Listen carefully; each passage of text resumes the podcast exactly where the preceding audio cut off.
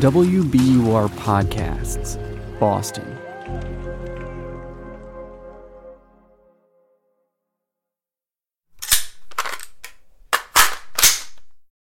Hear that? That's the sound of a thirty-round magazine being slammed into the well of an A R fifteen. I've heard that sound thousands of times. When I think of that sound, my mind goes to a lot of places. To the military, to home.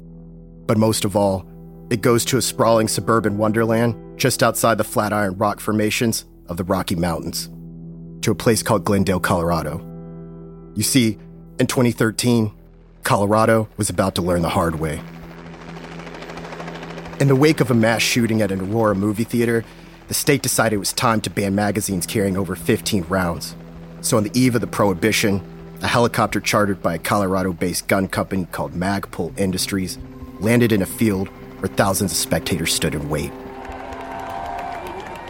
The helicopter was full of thirty-round, high-capacity rifle mags, the bread-and-butter product that made the company rich. The event was the dramatic culmination of what Magpul, whose ranks included former military and law enforcement operators, called the Boulder Airlift. A play on the U S-led Cold War mission to counteract Soviet blockades in the forties. The business described the effort as bringing, quote, much-needed supplies to freedom-loving residents trapped inside occupied territory. But really, it was just a plan to drown the state in as many soon-to-be illegal magazines as possible. And that's exactly what it did. A video of the event shows a helicopter descending as a man off-camera yells, "This is freedom! This is freedom." Once the chopper touches down, staffers began handing out magazines to the excited mob for free. They're even joined by gun rights media firebrand Dana Lash. I followed the law, and I'll, I'll admit it, I own an A R fifteen. But here's the thing. This wasn't just a clever marketing stunt that pitted Magpul's love of the Second Amendment against government overreach. It was a message. And if you squint hard and think about it, you've seen it before. From my cold, dead hands.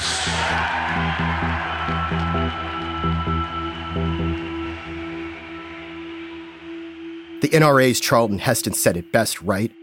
Give me liberty or give me death. Come and take it, Molin Lave.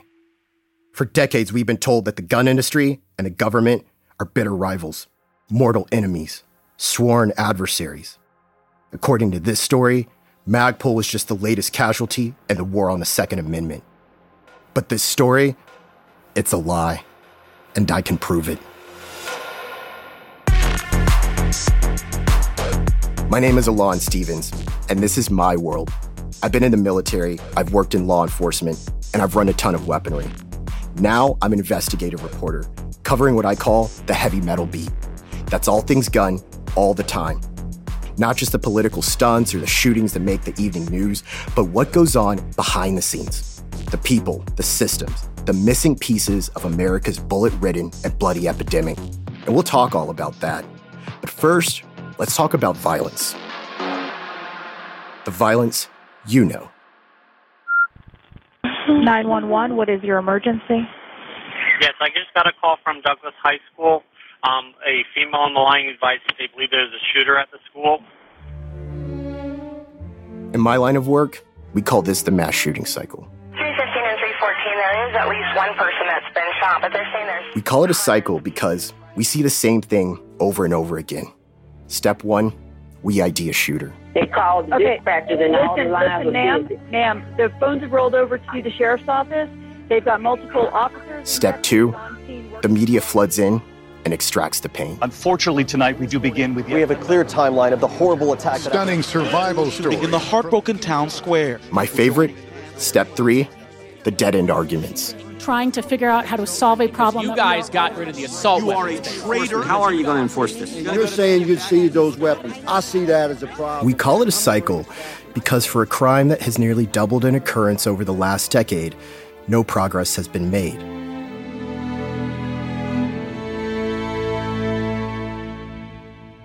And this, for most Americans, is where the world of gun violence starts and stops, at the endless debate over a crime that only accounts for two percent of all gun violence victims. And while we argue, try and die, there is this other world, one behind the world of violence, you know.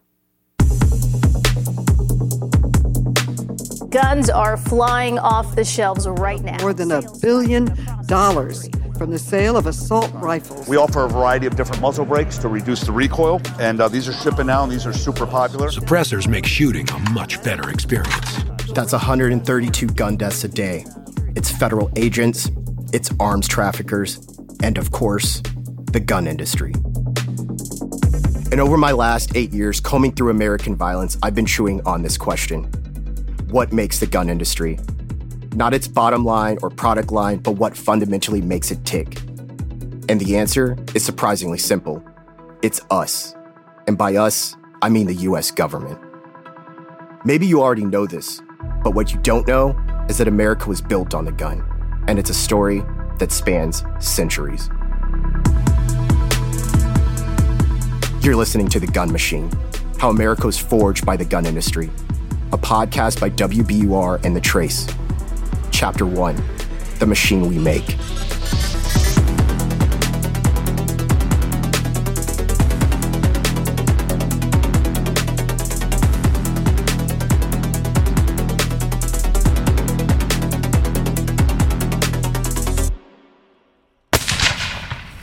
This is the sound of a Springfield rifle. When people think about what the gun industry has given America, they might think about power, death, supremacy, protection.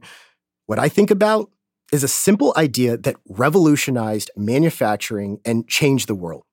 An idea so ingrained in American manufacturing, most people don't see that this idea is in the shape of a gun. This idea is called interchangeable parts.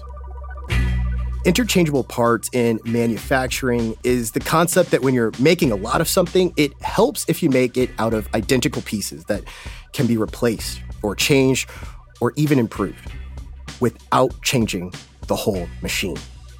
Interchangeable parts and the gun industry were born when America was born. From the founding of the country, the state and the arms industry have been partners. They've been intertwined. The state has been the patron of the arms industry. It was true in the seventeen nineties and during George Washington's presidency, and it's true today. Brian DeLay is a history professor at the University of California at Berkeley, and he's been studying the overlap between the gun industry and the government for the better part of the last decade. Think about the seventeen hundreds in the Northeast. Stone walls, horse-drawn carriages, farmland, and yes, guns, but old guns, and not very reliable ones. You see, way back then, there was no gun industry. If you want a gun, you have to go to a gunsmith. It's artisan, boutique, and truly custom. And if it breaks, you probably have to return to the same guy to fix it. There's no scale, which is a problem when the colonists go to war against the British, because they don't need just guns. They need military-grade guns. Guns that could survive the wear and tear of battle and be good at killing other people. To ensure this American experiment, we essentially go to war with the British Empire. How do we do this with a bunch of varmint muskets and, and fouling weapons? Yeah, well, that's exactly the question that George Washington was asking in seventeen seventy-five. How are we possibly going to pull this off with all of these crappy guns? Where are we going to get the firearms that we need? At the time, the revolutionaries sourced by smuggling, making do with weapons coming out of France. Washington and other figures, national figures who we might just call nationalists, Alexander Hamilton, Henry Knox, are saying in the immediate aftermath of the revolution, okay, somehow we managed to actually prevail here through, you know, a series of unlikely events. We need to be self-sufficient in war material. Leaders of the early United States understood that there was real benefit to having state-run arsenals where state employees using state-owned equipment would manufacture state-owned firearms. But where are they going to do it? Remember, these aren't just gun companies they are creating. They are also militarily strategic locations. Washington and the Nationalists land on two places. One site is Harper's Ferry, which at this time is in Virginia, because George Washington is from Virginia and can make money by setting up an armory there. Yeah, even back then, it's the same story as today. Rich white dudes claiming to help the country, but lining their pockets at the same time. So we are at Springfield Armory, which is essentially where America's gun industry began. But the other location is Springfield, Massachusetts. Nestled in a river valley with rich farmland, the location provided a number of tactical advantages. It's at the meeting point of four rivers. It's a midpoint between a bunch of other cities, Boston to the east, Albany and Montreal to the north, and New York to the south. If I had to explain it, it looks like a nineteenth century military garrison or barracks. And it's really nice now. It's like a place where... And it's here where this new government sets up not just a national armory, but something conceptually much bigger. A think tank. A hub of inventors, developers, businessmen, and sometimes straight-up mad scientists pointing at one thing. Making sure America has the best guns possible. You walk into this place.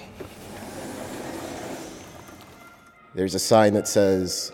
Firearms prohibited under federal law. eighteen U S C nine thirty B, you can't bring a gun into the armory. The armory isn't a building.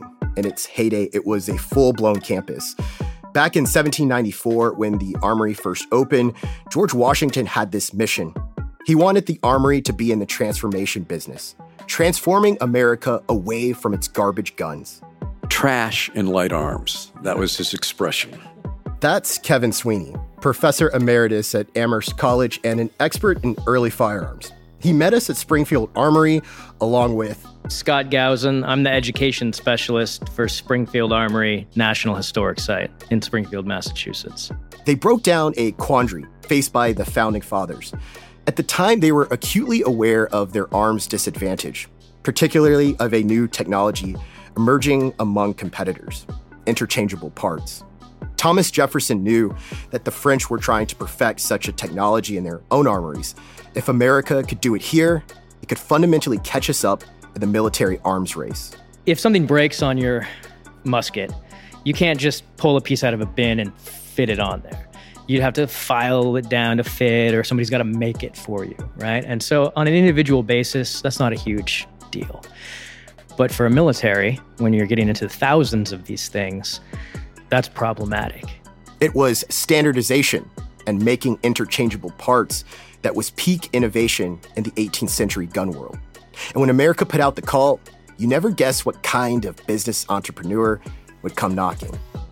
In seventeen eighty-one, a New England farm boy named Eli Whitney was beginning to make a name for himself as a manufacturer of hat pins for ladies' bonnets.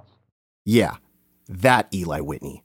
The Massachusetts-born inventor had recently hit a brick wall after moving down to Georgia and introducing the cotton gin, a machine so powerful it would cement an entire plantation economy in the South. But the creation had been so easily ripped off, the whole venture left Whitney on the verge of bankruptcy and in debt. So in seventeen ninety-seven, when the government solicited proposals to make forty thousand muskets, was when Whitney won the contract. Except uh, Whitney didn't have any machines. I don't think he even had many employees.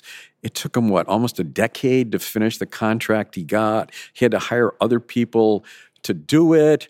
But he's still often credited, in, in, you know, on a sort of popular level with inventing interchangeable parts and stuff. I mean, this guy sounds like Elon Musk. Well, there is always a bit of the scam artist among some private arms dealers. He got his contract paid out ahead of time before delivering anything. And there's this infamous moment where Whitney actually gets summoned to prove his progress in front of a young United States Congress. He has to show that his guns are, in fact, made of interchangeable parts. He shows up with piles of musket parts and, like magic, assembles a gun in real time for the government. Everybody's impressed. But it was all a cheap parlor trick. Whitney secretly marked parts of single weapons that would fit together in his demonstration. They did figure out interchangeable parts at the armory, though the role Whitney played in that is still up for debate. But Whitney is just one name in a list of inventors, some successful, some not, who tap into this open invitation by the government. You know, everyone was aware of what everyone was doing, and to an extent, the government was promoting that. There was Thomas Blanchard, who would create the Blanchard lathe, essentially a nineteenth century three D printer that could fashion gun stocks at metric speed. The machine would go on to be used in everything, from shoemaking to wagon wheel production. Every time you get a key duplicated, that process is happening in that machine when you duplicate your keys. That's what Thomas Blanchard invented in eighteen twenty-two, and we're still using it. And later in the armory's history, workers would take their skills and venture off on their own. In eighteen fifty-two, Horace Smith, a former armory worker, joined forces with business partner Daniel Wesson and forged the iconic Smith and Wesson Firearms Company, armed with lessons learned on the Springfield cutting room floor. And this was all part of the plan, an open source flow of ideas between private contractors and government workers at the armory. Springfield was very different from how we think about the weapons manufacturing industry now. I mean, go to Raytheon today and ask them to wander through their facility, right? Like, it's not it's not going to happen. Public-private partnerships were at the origin of the gun manufacturing industry and the origin of the country. So this this was very important in terms of uh, industrial production uh, in not just the United States, but ultimately worldwide, really. Take a moment and think about this. We take for granted all of the trappings of our modern life. But guns were the beginning of so much in American life. It was the gun that brought us from the artisan to the factory floor, and from man-made to machine-made. The gun did all of that. These symbiotic relationships push up America's weapon curve astronomically, all paid for by the U S government. From seventeen ninety-four onward, Springfield Armory provided the main battle rifle for every American conflict. Take the famous World War Two rifle, the M one Garand. Springfield produced some four million before the end of the war, peaking at almost four thousand per day. You don't have to have been in the shit to know the M one. If you're one of the almost two hundred fifty million people who recently played Call of Duty, you know exactly what gun I'm talking about, how it looks, and how it sounds. But Springfield's role as the hub of the U S gun industry wouldn't last forever. U S gun manufacturers made one hundred eighty-seven percent more firearms in twenty twenty than they did just twenty years ago. That's according to an Pretty soon, the explosion of private gun companies would spread across the country and forge a relationship with the government and citizens that is still revolving endlessly today.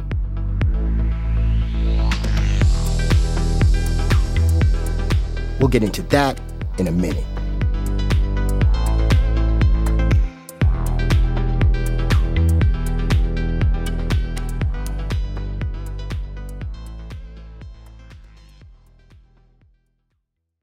The world's clean energy future relies on ancient elements still in the ground. Without mining, there will not be a clean energy transition. But pulling them out of the ground comes at an environmental and human cost. Mining is intrusive, but the results are the building blocks for products that we use every single day. I'm Meghna Chakrabarty. Join me on Point for Elements of Energy, Mining for a Green Future. Five special episodes. Listen and follow On Point wherever you get your podcasts.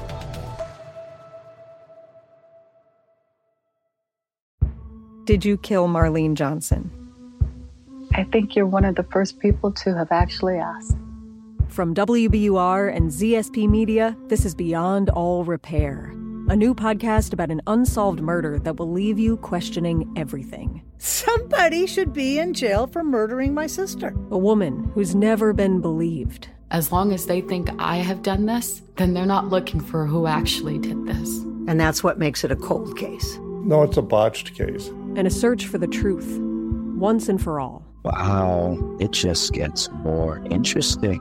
Beyond All Repair. Listen and follow wherever you get your podcasts. Be careful. You're digging in a place that's been very peaceful for a while. Do it anyway. Dig.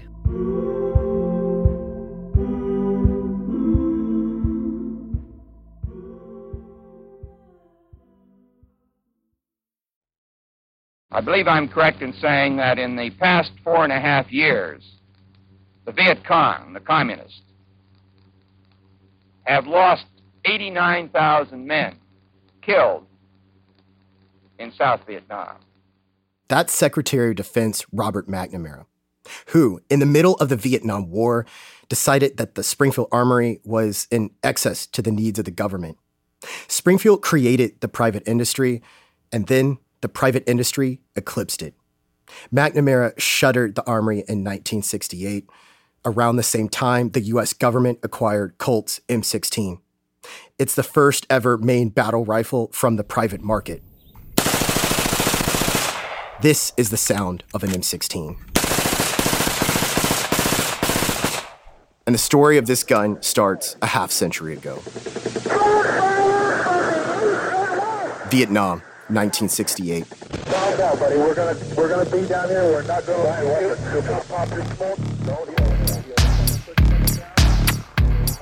The Department of the Army sends out researchers to conduct a field survey of combat troops about the performance of their newest weapon. Based off the A R fifteen, at the time a janky, plasticky, and maligned weapon, the M sixteen was sure to have room to improve. Sure enough, nearly two thousand soldiers and Marines reported back a list of three needed improvements. Chrome-plated chambers for increased reliability, space inside the gun to store much-needed cleaning equipment, and most importantly, the soldiers wanted a little more oomph in the battlefield. They wanted to send more rounds downrange before reloading. So the Army took the standard issue twenty-round magazine and put ten bonus rounds on top. There had been a long-running debate about whether the killing potential of guns were increased by bigger magazines. For the servicemen in the jungle wanting to dominate gunfights, the answer was clear. More bullets equaled more bodies. By the nineteen seventies, the thirty-round magazine was standard issue among all U S troops. By nineteen eighty, the U S suggested everyone in NATO use it too, introducing the thirty-round standardized agreement magazine, aka the STANAG. Do the math. Every M sixteen, A R fifteen, and a laundry list of guns used by international allies, all using the same interchangeable part.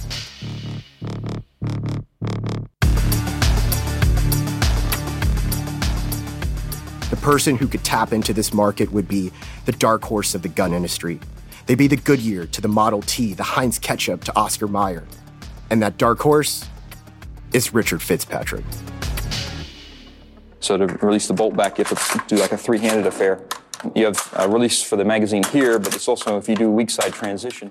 Uh, there's no Unless you're really into guns, you probably don't know who Richard Fitzpatrick is. Well, he's one of the industry's most influential inventors of the modern age. You probably wouldn't know anything else about him from searching online, where there's almost no trace of him. There's a few pictures, one of him with a cowboy hat, looking like the Marlboro Man. Apparently, he's a fan of Ayn Rand, classic guitars, the blues, and flying helicopters. And as a young man, he worked as a freelance graphic artist in England, where he grew up. But in nineteen eighty-eight, before he would become an influential gun inventor, Richard Fitzpatrick became a jarhead. Not everyone can join this rugged team. Only special, highly qualified Marines are recommended for reconnaissance. Fitzpatrick was beyond just a regular Marine, though. He was Force Recon, literally special operations qualified. And these kinds of credentials probably didn't hurt when, in the mid nineteen nineties, Fitzpatrick left the Marines to step into the weapon accessories game. And like any good tech company founder, he'd create Magpul Industries out of his Colorado garage. Next is keeping that reliability over time after rough handling and in rough environments. This is where the P MAG really starts to shine. The P MAG Gen M three material has resilience. Magpul's main offering was a series of slickly designed and innovative polymer magazines, available in a variety of colors. The first reliable, plastic, STANAG thirty-round magazine to hit the market. Within a few years, they started showing up in images of special forces operators combating the war on terror. You probably don't spend your time poring over photos of guns being used in conflict zones. But you know who does? Professional shooters, soldiers, and law enforcement officers. For these early adopters, Magpul's P MAGs were spreading like Teslas or Pelotons or any other new technology that all of a sudden was everywhere. They became so popular that Army brass had to send out messages telling rank-and-file soldiers to stop using them because the P MAG wasn't approved for official use. The company that Fitzpatrick started in the back of his house grew to over two hundred employees. Magpul followed a handful of tenets. Profits are not evil. Annoy the establishment. And the cherry on top, innovate or die. And innovate it did. This is two thousand eleven. Not two thousand eleven in America, but two thousand eleven Afghanistan. A decade into the war on terror. And these are Marines, who at the time are getting tired of lugging weighty, belt-fed machine guns through the mountains of Afghanistan. In the military, we say pounds equals pain, and they needed something lighter, something mobile. So the Marines launched the M twenty-seven. It's essentially a rifle built for sustained automatic fire. Think a beefed-up M sixteen. The lighter weapon could use standard-issue thirty-round magazines, which it could dump in under three seconds. In comes the dark horse, Richard Fitzpatrick and Magpul. And they have a plan to take the company's guns from the garage all the way to the Pentagon. The company releases a line of magazines that carry forty, sixty, and one hundred plus rounds respectively. The first of their kind to be reliable, quiet, and cost-effective enough to be adopted by the military. They're perfect for the M twenty-seven, the Marines' new gun. These extended capacity magazines begin testing with selected Marine units abroad. It's a turning point for Magpul. New York investment firms begin chomping at the bit. Triangle Capital and Brookman Rosser Sherrill, better known for their investments in things like Liz Lang Maternity and beachwear giant Tommy Bahama, pour millions into the company.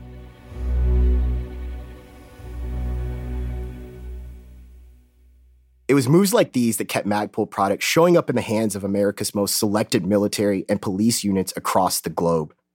And civilians chased their products too. For a guy whose livelihood was so tied to the government, Fitzpatrick's public persona was quite skeptical of it. At one point, he announced that if police departments wanted to buy Magpul products, they're going to have to take a loyalty oath to the Second Amendment.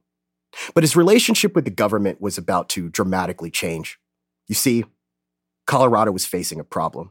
To understand the political divide here in Colorado, look no further than here, East County Line Road in Erie. This side of the, the state is an interesting case in the world of gun violence and politics. On one side, you have this culture of firm, rugged, Western sentimentality around firearms, but you also have Columbine and Aurora.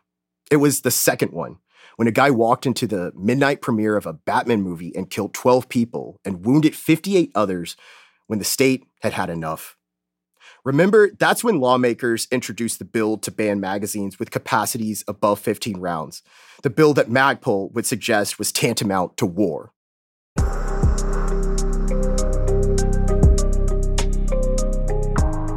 Magpul executives said it would be a proverbial death knell to the company and what it stood for. The proposed legislation solicited the ire of the broader gun rights community, too. I just think that we should be able to live freely, and with guns, we can protect ourselves, even though it might be more dangerous. I think it's ridiculous. I believe that people have the right to own a gun of their choosing. Fitzpatrick himself would testify against the law at the state capitol in Denver. One Republican state senator would even remind lawmakers that these were the magazines used to kill Osama bin Laden. But in the end, Democrats pushing for gun reform would prevail. H B twelve twenty-four would pass and be signed into law by Governor John Hickenlooper. And Magpul was faced with a startling conclusion.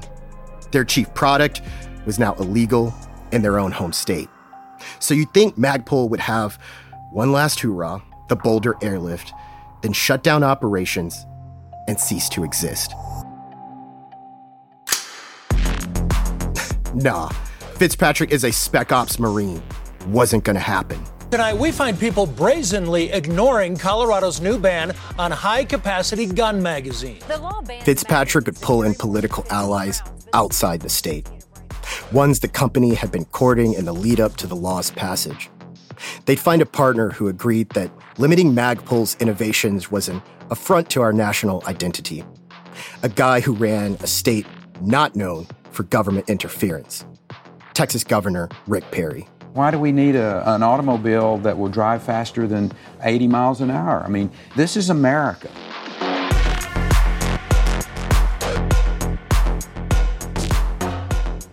Perry would incentivize the gun company to rip up ops and set up a new H Q in the Lone Star State.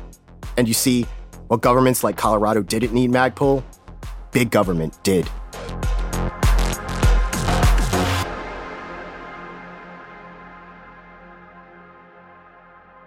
Thank you for calling Magpul Industries. If you know your party's extension, you may enter it at any time. Military and law enforcement customers, press one. In Magpul-friendly Texas, Fitzpatrick could finally tap into that main line of funding the company had been waiting for for all those years, the Department of Defense.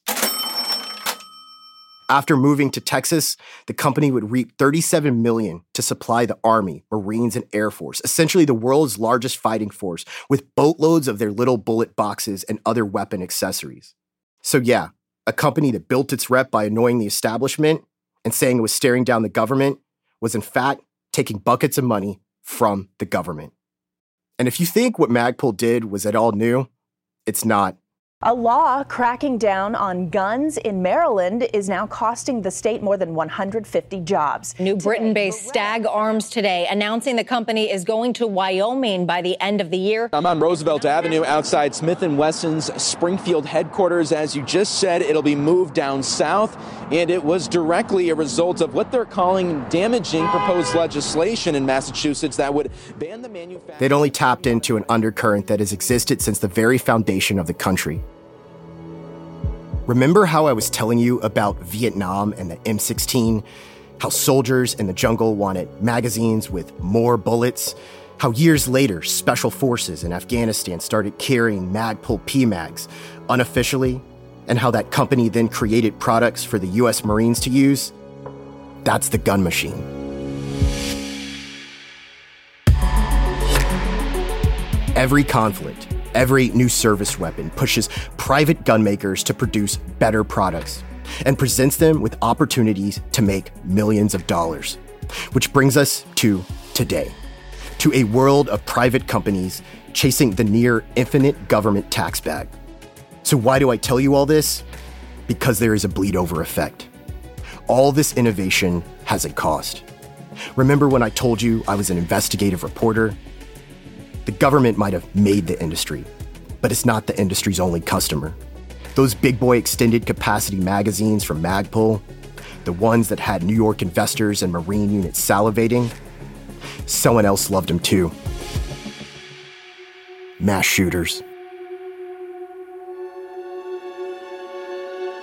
Vegas. This evening, at least fifty-eight people are dead and more than five hundred injured. The Baton Rouge cop ambush. Three police officers in Baton Rouge, Louisiana have been killed. Parkland, Florida. seventeen people were killed. And right back in Colorado at Club Q. Police in Colorado say five people, people are, are dead, dead. twenty-five more are wounded. Hell, even one would make its way to Christchurch, New Zealand. What we do know is forty-nine people have died and that twenty people are seriously ill.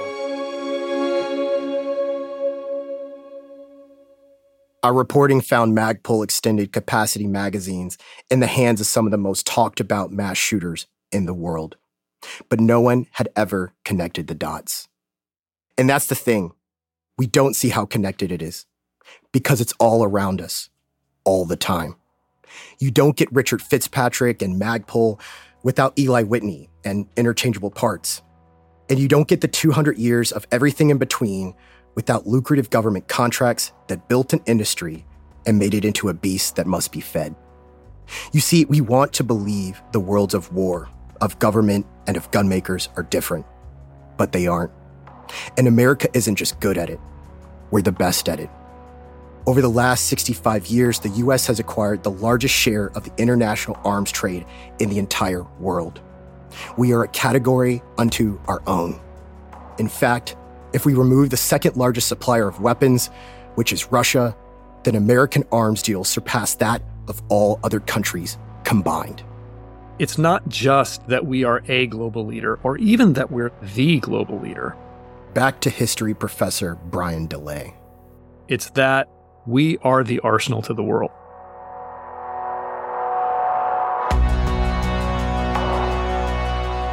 And this matters, because whether we know it or not, we pay for it.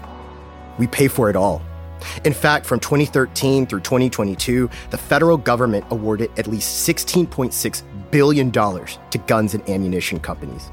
That doesn't include notoriously hard-to-track state or local subsidies, which have easily reached hundreds of millions of dollars, if not more, over the last couple of decades. All of us are investing in guns, all the time, through our tax dollars. These very gun companies that are simultaneously pursuing and getting big state contracts at multiple levels are also bankrolling the N R A. And they are pouring money into, you know, decades-long broad-based effort to roll back firearms restrictions on all kinds of fronts. And then they're also turning around and they're getting contracts for local police departments in communities that are very unhappy with the status quo about our gun laws.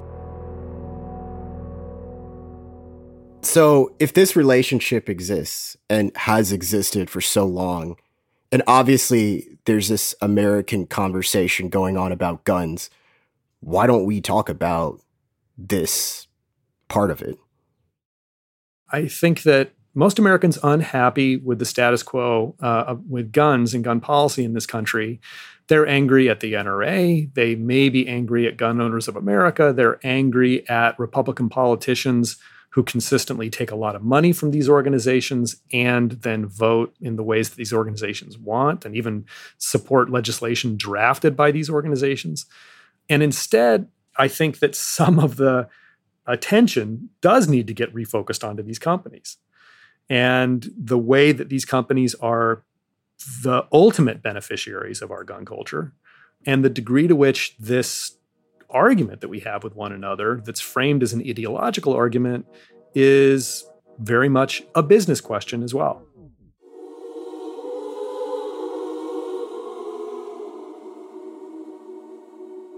So now that we understand how America built the gun, in our next episode, we have to ask why.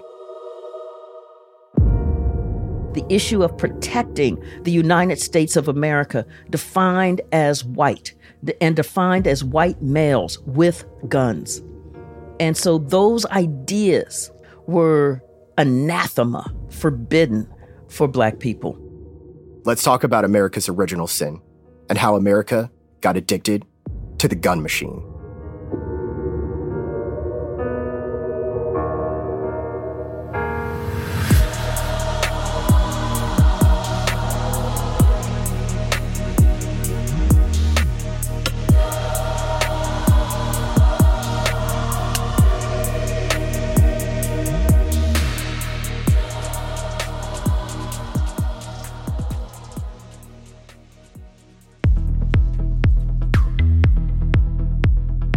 Gun Machine is a production of W B U R in partnership with The Trace.